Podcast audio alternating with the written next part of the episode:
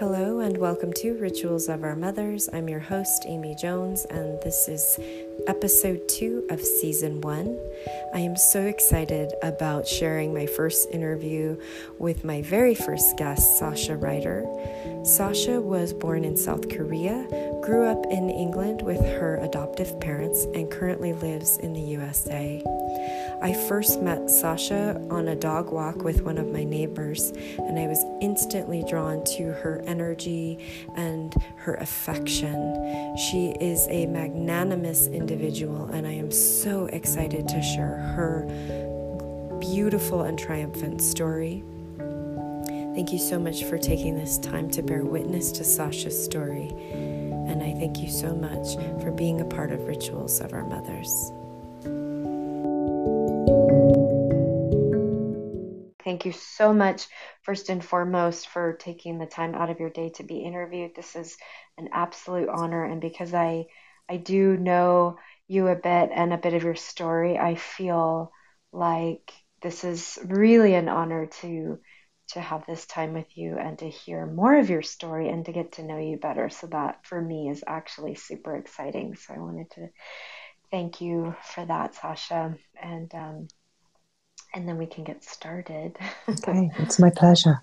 When you heard about my project, about Rituals of Our Mothers, like, what was your initial thought in regards to it? And then, of course, in regards to your mother?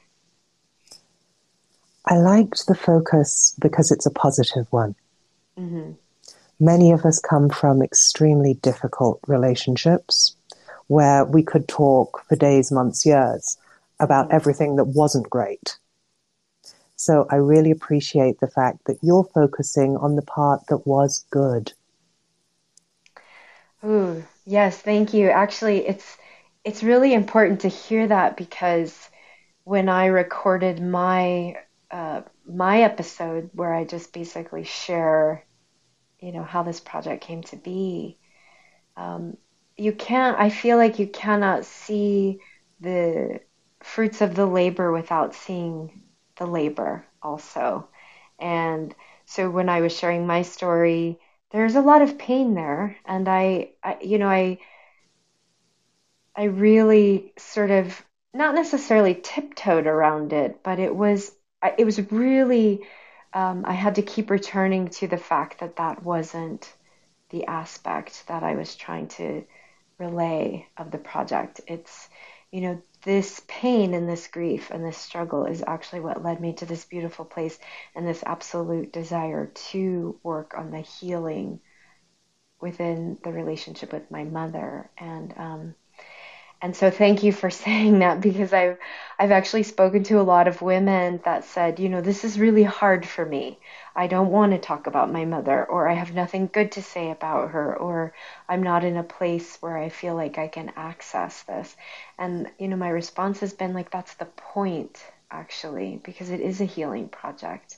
And we do want to talk about the difficult stuff to get to, that goodness, because that's a part of the journey, wouldn't you say? Yes, absolutely. I believe that forgiveness is an organic process. Mm-hmm. I don't believe it's something that we can do. I believe that it's something that occurs naturally through seeing things with clarity. And that's a long journey, and it involves many feelings. But at the end of it, at a certain point, when enough of the pain and enough of the truth has been brought to light, forgiveness is something that happens all on its own. Mm. Absolutely. I think I had shared this with you at another time, that that healing happens in its own divine timing, and we don't get to decide when that is. And so it is a very organic process, and it's, it is that divine intervention and that sort of place where one day we wake up and we go, oh, that's different. That feels different today. And the second piece is that an infant needs love in the same way as they need food and shelter, because it's a survival strategy. The infant knows somatically that without the protection of the parental figure, they are in physical threat, that their lives are in danger. Mm-hmm. So the love is equally important. It's as vital as the food and the roof over the head, because it's the love that ensures those other things. And so as if we take it out of intellect and we come down into the body and on a somatic level, all animals, all creatures on this planet, everything on this planet is hardwired to survive. So preserving the loving relationship with the parental figure is a survival strategy. Absolutely. It's a need, not a want. Mm. And the individual will then do anything that they have to do, or that they feel they have to do, in order to maintain that positive, loving relationship. And if that involves, compartmentalization, denial, it doesn't matter what it is. We'll do anything. Right. We'll do everything. Yeah. To survive. To survive. Mm-hmm. Yeah. And the twist in my tale, to make it perhaps a little more clear, my mother was my adoptive mother. So I was adopted at around 10 months of age. I don't know exactly. And there was a unique flavor to our relationship based on the fact that I was not her blood. She didn't carry me in her body. I wasn't the result of her physical relationship with my father. I wasn't created by her. I was acquired. And that's a completely different thing. Right. And was that something that she sort of reminded you of? Or was that an unspoken thing? Was that ever a conversation or a feeling even? Like, did she make you feel that way, acquired and not created? I believe that my experience was ubiquitous. Adopted children feel that they must earn love. We don't feel that it is our right. Mm. Because adoptive parents usually get to the place of adoption as the result of a failure, because they were not able to have a child of their own. And there's massive grief in that for them. Mm-hmm. And then an adoptive child has lost their parents, the biological parents. So there's massive grief for the adoptee. Right. So here we have a family dynamic where two people were unable to conceive the child they wanted. Adoption was not their first choice. Meantime, there's an infant who has lost their parents. Adoption was not the first choice for the infant either. So there is a huge amount of grief on both sides that generally is unspoken. The child doesn't have the language to speak it. Right. And the adults don't have the tools to talk about it. So it's complicated. And yet it sits in the room every moment of every day. It's the elephant in the room. I knew intuitively, it was an unspoken rule in my home that I could not talk about my adoption because it would upset my parents, particularly my mother. Mm-hmm. She was not a mentally stable woman. And in her own delusional way, she refused to recognize my ethnicity. So her attitude was, I'm British, your father is British, you have a British passport, you are our child, you are British too. And where did they adopt you from? In South Korea, in Seoul. And so there was the other elephant in the room, was the difference in ethnicity. Yes. Mm-hmm.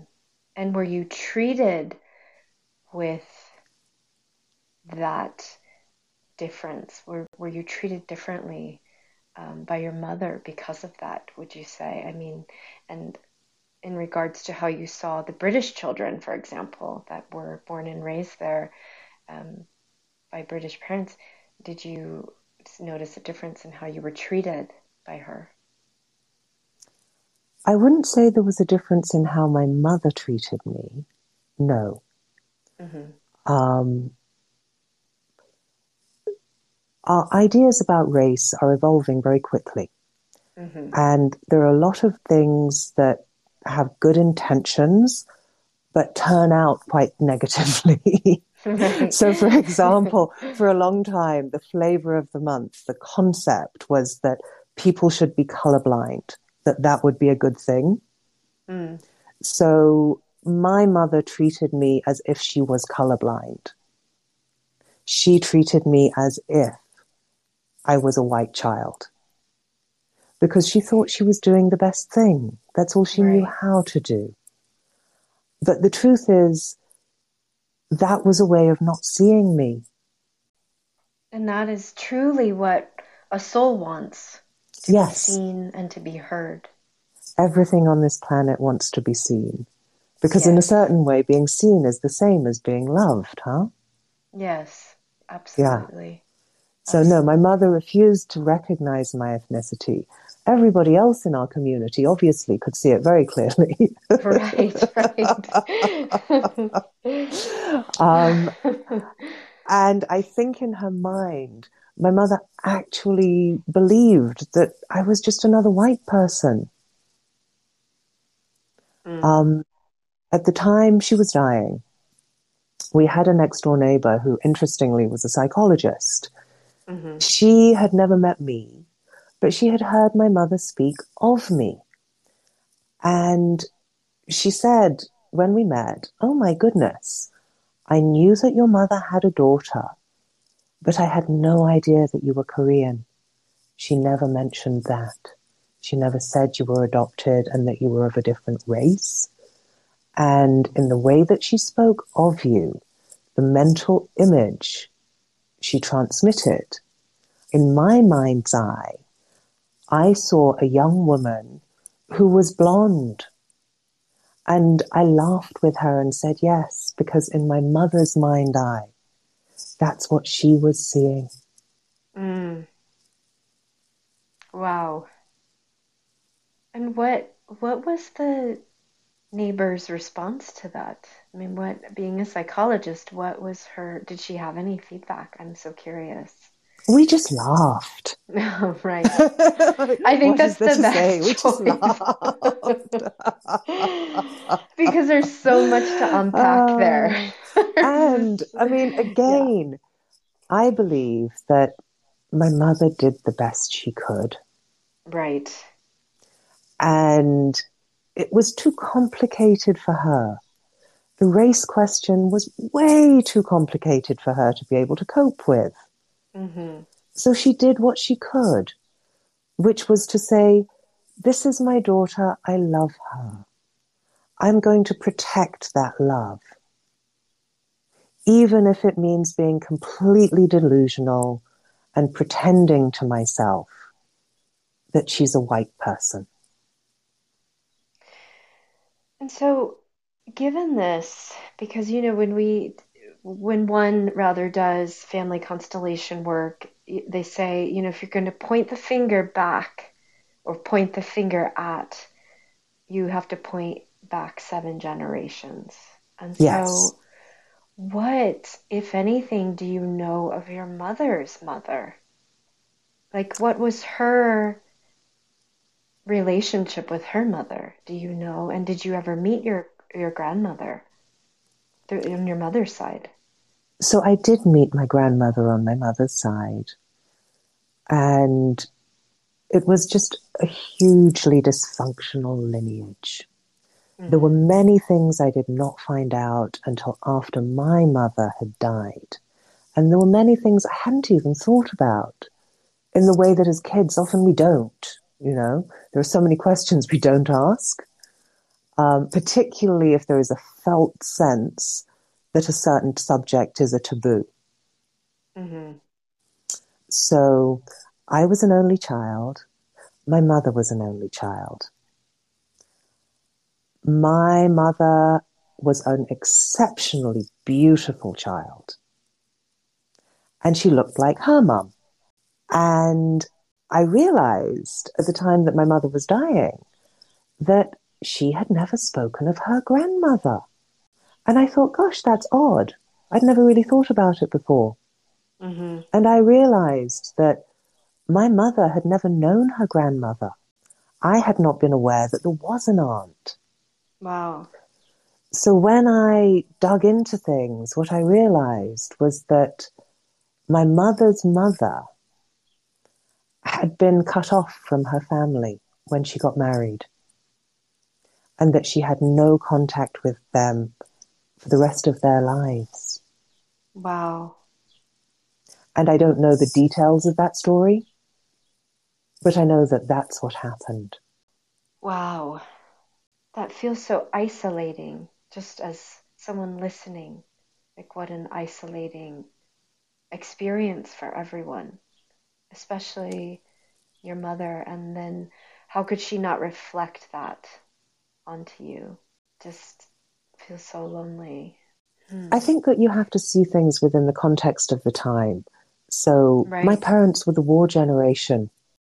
During the time between the First and the Second World War, mm-hmm. The whole of Europe went through so much horror. Right. There was so much loss. So given that context, every family had lost somebody. It was not unusual. It was the norm.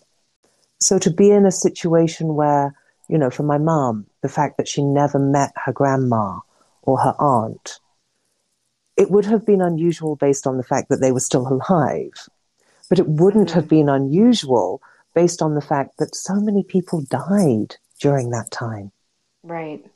Because that's something that is, it's so important to remember, is that our parents, our grandparents are, you know, products of their time also. So it isn't just absolutely the, you know, the feeling of the emotional right. It's also their circumstances. And yes. And so that also plays into who they became for their survival as well. And I think we can't understand anything without context. Right. And often it gets referred to now as biopsychosocial.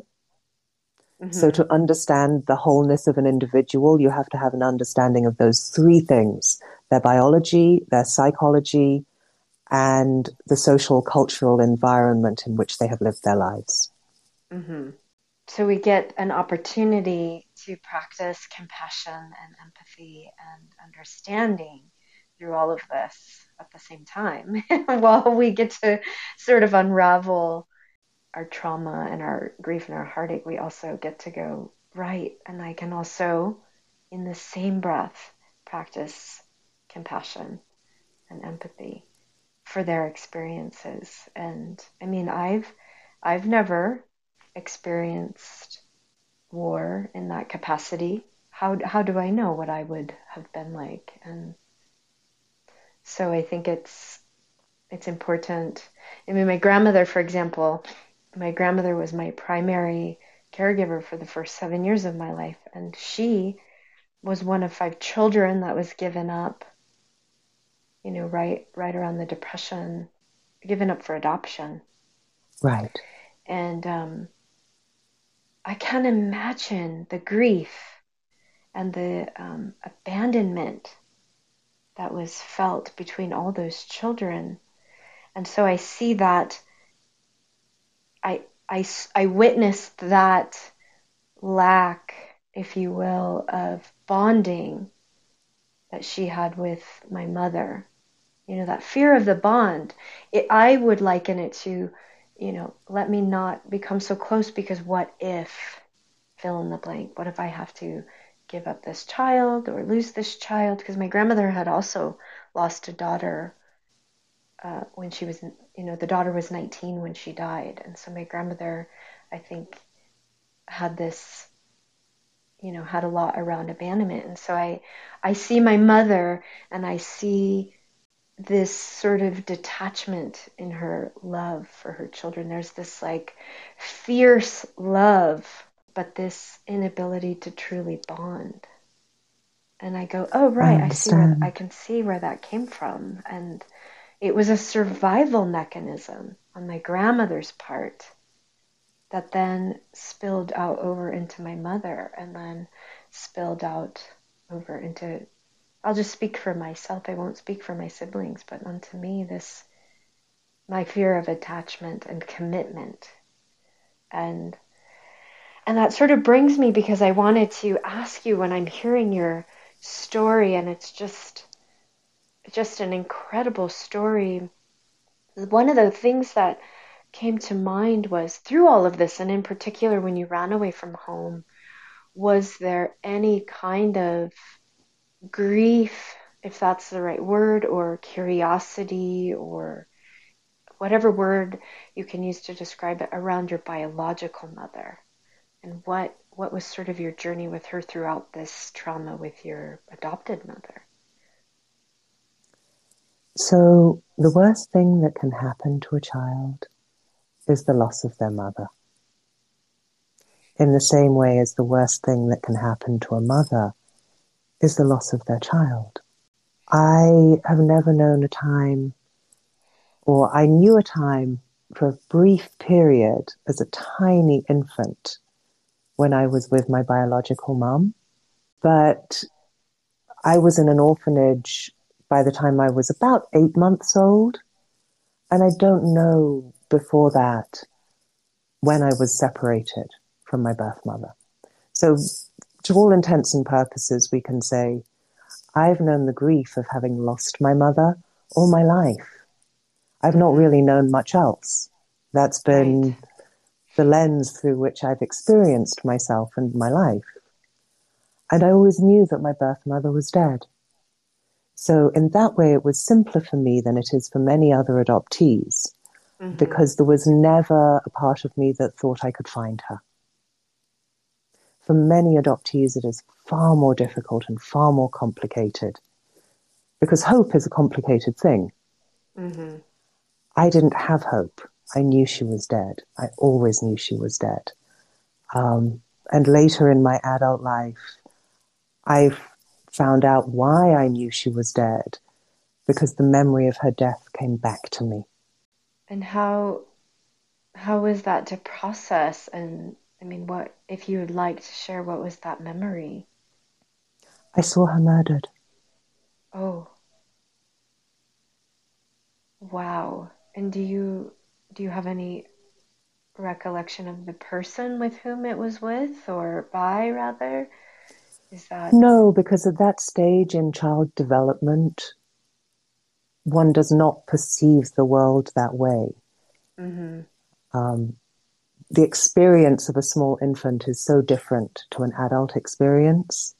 So it's not possible for an infant mind or an infant awareness to communicate in adult language.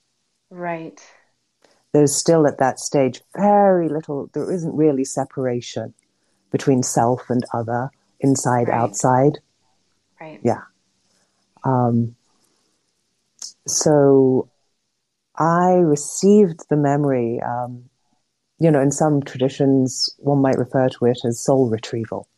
Mm-hmm.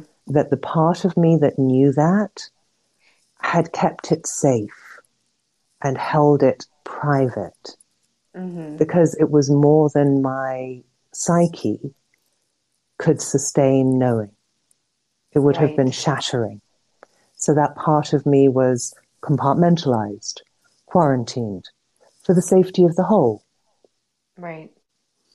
And at a certain stage, I was ready. evidently, because it's what happened, right? Mm-hmm. Right. At a certain point, I was ready to receive that memory back. Right. And it was a lot. It still is a lot. And to speak about it in simple terms, trauma does certain things, and it's a physical experience. So I spent many years shaking uncontrollably. And that was part of my body processing that memory. Right. Yes. And the retrieval, I mean, that, I think when, again, in certain belief systems, when we're experiencing trauma, we fragment. And yes. That reclamation of the self is huge, to be able to invite that back in and reclaim it as a part of your story and as a part of who you are. Clearly, it sounds like the body was ready to move through that trauma and that shock, because it moved with you in the shaking. Yes. And really integrating. I think a part of that is integrating the experience. And I'm recalling when I was studying trauma and trauma recovery, and we spoke about in class, like an animal, for example, if a polar bear is being chased for, you know, if someone is hovering above in a helicopter with a gun, that polar bear is running and running and running to escape, to survive. And say, for example, the person shot them to tranquilize them, to tag them and track them. For example, if it was a scientist. As soon as that polar bear wakes up, its immediate response is to run again to cover and to safety, to clear that adrenaline and that trauma out of its system so it can come back to homeostasis. And that's yes. how animals do it. But humans, that's on the other also hand, how we do it. I mean, if one speaks about trauma just somatically, the energy must move, right? And this is why many of us get stuck with unresolved trauma, because the energy was not allowed to move for whatever reason. Yes. Exactly. And that's sort of my... Mm-hmm. Yeah. So I'm a huge fan of Peter Levine's work. Me too. Yes. I am as well. And that's sort of... So going back to your story, you know, as an infant, you wouldn't have been able, even as adults, you know, if we're mugged, for example, or attacked in some way, we get that emotional component and we shut down and yes. we hold it or we hide it. And so, again, going back to the beginning of our conversation, like when healing, how healing has, it's this divine timing, there is the right place and a right time to heal. And so it sounds to me that memory arrived at the right time and the right place to move through it and to begin the healing process of that. And that's remarkable. I just think it's, you know, what's the Course in Miracles states the only reason this world exists is for our healing. And I think that that's so important to remember when we're doing the work, especially when it gets hard or especially when it feels overwhelming. It's like, right, but I'm here to do this. And again, that's a belief system, of course, whatever anyone's belief system is, this is just an idea and an option. And wow, Sasha, this is... Wow, that's really what I'm saying, because it just feels you have a phenomenal story, and thank you again for sharing. And I wanted to come back to in her physical form, and you speak to how now that your adopted mother is no longer in her physical form and there's a lot of healing, would you say that you feel that also with your biological mother, or have you ever experienced that, you know, that accessibility with her, or has she remained sort of mysterious? My birth mother had been hiding in plain sight for much of my life. And I say that because, again, consciousness can only hold what it can hold. Mm-hmm. So in order to be conscious of certain things, we have to have a container that is strong enough to be able to withstand it. And whether you want to call that your consciousness or your psyche or whatever, it doesn't matter, right? Mm-hmm. So for me, there were many things that I didn't think about because I couldn't. It would have been overwhelming for me. And then over time, some healing happened. And I got to a stage where I knew, in my body, I knew that some of the questions I had had my whole life were literally hiding in plain sight. Mm-hmm. Every adoptive child will say, I wish I knew what my mother looked like. I don't have a photo and I can't remember. I know exactly what my birth mother looked like. She looked like me. I see her face every day in the mirror. I see what she would have looked like if she had lived to be my age. And at the point I was able to know that, it was incredibly funny. Right. Because here it is, this thing that's such a deep, tormenting desire. And then, you know, this fairly small revelation one day in the bathroom. It's like, huh, you want to know what your mother looked like? She's looking right at you. Incredible. And there are some things we cannot explain how we know. We just mm-hmm. know. Mm-hmm. So for me, that's one of those things. I don't know how I know. I just know. You just know. And that's all that matters, truly. Yeah. You just know. And it's enough. It's enough. And you would say, I would think, based on what you just said, that you like what you see. You like who you see. Mm. I do. I mean, as women, it takes us a while to become more relaxed. Mm-hmm. Our culture offers us impossible standards and then encourages us to be neurotic about the fact that we feel we don't meet them. Right. So one of the great gifts of age is, for me, certainly, I'm just more relaxed about things now. So being able to like what I see isn't really about what I'm seeing with my eyes. It's about the energy I hold inside myself, mm-hmm. and that's what I'm seeing. Right. And I'm in my 40s, and I had this realization when I was maybe 38 or 39. I've been cutting my own hair for many years, and I feel like I've spent most of my life trying not to look like my mother. I mean, I'm covered in tattoos. I've cut my hair in the most bizarre ways. My style has been crazy, and it's been, you know, just an exploration of the self. And I remember one day coming out of the bathroom and saying to my friend, no matter how I cut my hair, I still look like my mother. And it was sort of this realization, like, I've been trying for years not to look like her.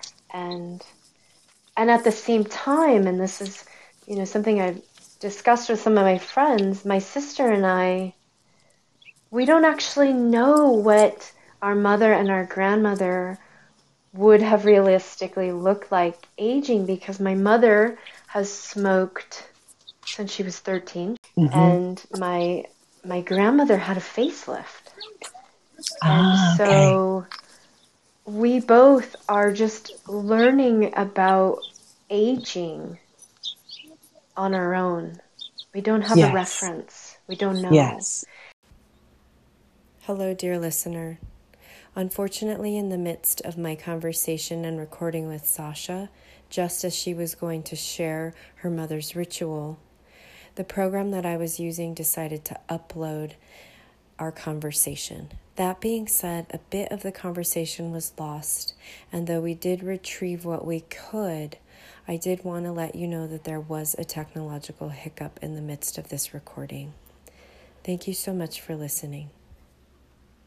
Let's start with your mother So her ritual was the party. Yes. And okay. So she would go ahead. She hosted the New Year's Eve party for her entire social circle. And it was an act of love. Mm. And she would go all out.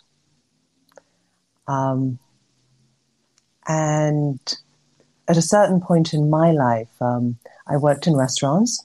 Mm-hmm. And I could feel that it was the part of me that is my mother's daughter mm-hmm. that was operating in that setting. And in fact, my first restaurant job, I worked as a host. So I was the person greeting people at the door. Right. And the joy that working in restaurants gave me was really about taking care of people, bringing people together, having an experience of wonderful food and wine and community and celebration. So that is a big part of my mother's legacy to me. Mm-hmm. And hospitality and generosity were important values to her, and she passed that down to me. And it feels like, you know, through the whole story, I think what I am hearing in this is, and what's so remarkable and so beautiful is there was such a limitation around her ability to love with sort of these, without limitations. And yet she was able to express that sort of boundless generosity, that boundless care, that boundless showing up, that boundless love in these parties, you know, having every detail taken care of. So thinking about other people 100%, thinking what would this person appreciate and love and like, and not to mention what she would appreciate, like, and love. And that has spilled out, and it's not limited. It's not limited just from what I know of you. It's not limited in just throwing a party and showing up in those ways, but it spills out in everything you do. That's what I see in you, Sasha. It's... Well, to paint a more balanced picture, because there are always many sides of everything, right? Right. Yes, my mother was an incredible hostess. And there was also the fact that a part of it was ego. She wasn't a woman who had career. So she didn't have, you know, professional accomplishments. What she had was the fact that she had created a beautiful home. So that part of herself she wanted to share with the world. Right. And so it was a way that she could really feel good about herself mm-hmm. in inviting the world in and saying, look, this is me. This is my life. This is my home. Let me share it with you. And also mm-hmm. receive positive feedback. And all of us need that, right? We all need to be seen and receive positive feedback. And she didn't have that many avenues for it. Right. And that's her product of her time also, because women were housewives during that time. So the home would have been her shining glory. Yes. And to share that would have been very important. But you're right, seeing it from a balanced place, but also seeing, you know, how it has translated to you, I think, is also important. And, you know, because it will never be the same when we watch someone else and we pick up those behaviors and those characteristics. It's still, we turn it into what is right for us. So even though that part of her is in you, you've also turned it into what is right for you and how you share it and show it. So it will be different, even though it will slightly be the same, right? You will have to get your own at the same time. That's part of the alchemy, huh? Yes, yes. Like we take all these influences from the outside, and they inform who we are on the inside. And then we put it back out there in the world with our own unique flavor. Mm-hmm. And that's what makes us us. And that's what makes us also our mother's daughters. Yes. It's fascinating. Oh, Sasha, what an amazing first interview, I must say. I am just blown away by your story.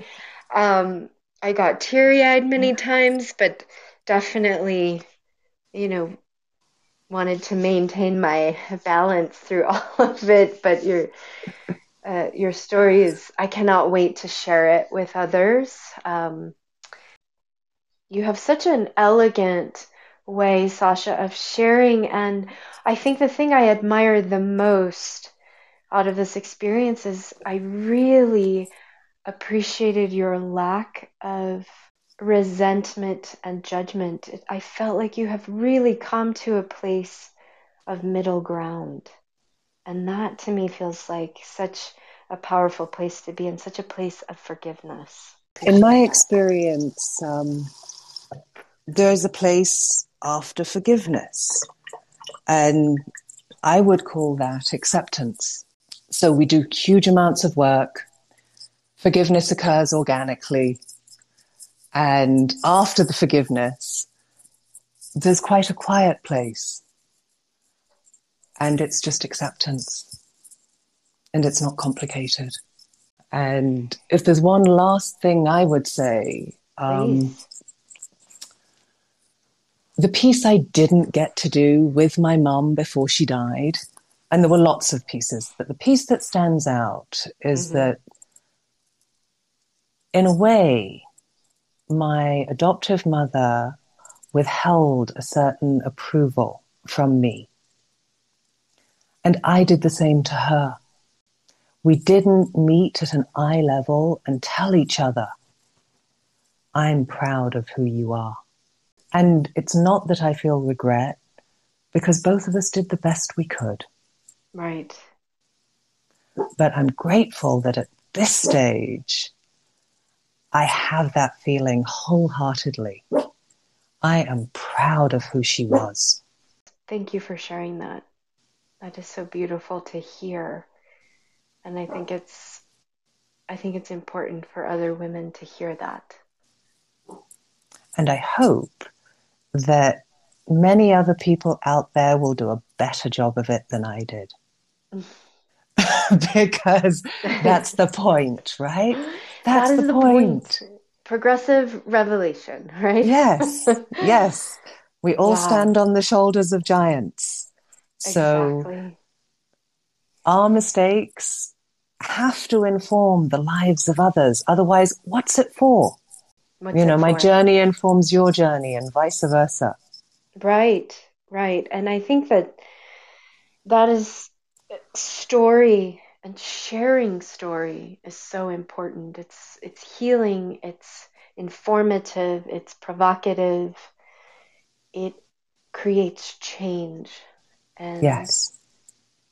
And that is progressive. And I'm so honored to hear your story. I'm so grateful to have met you, that I get to unleash this podcast with you being the first woman that I interview, because it's good. I'm like, whoa, this is big. And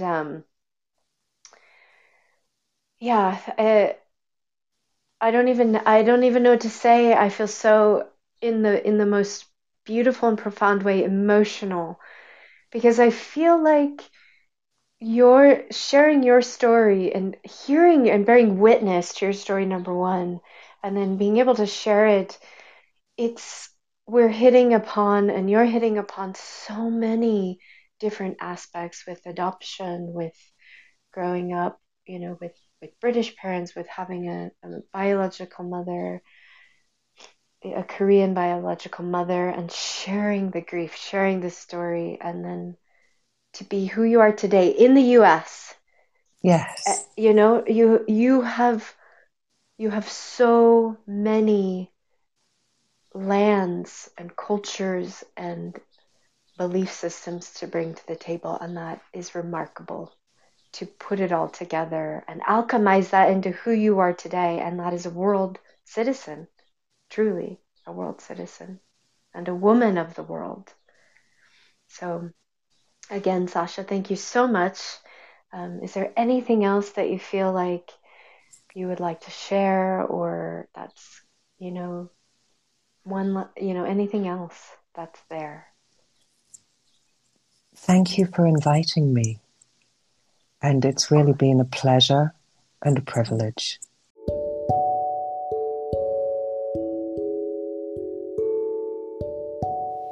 Thank you for listening to Rituals of Our Mothers. Again, I'm your host, Amy Jones, and I encourage and invite you to share your story. If you'd like to be interviewed, please direct message me on Instagram at Rituals of Our Mothers, and we'll speak soon. Ciao!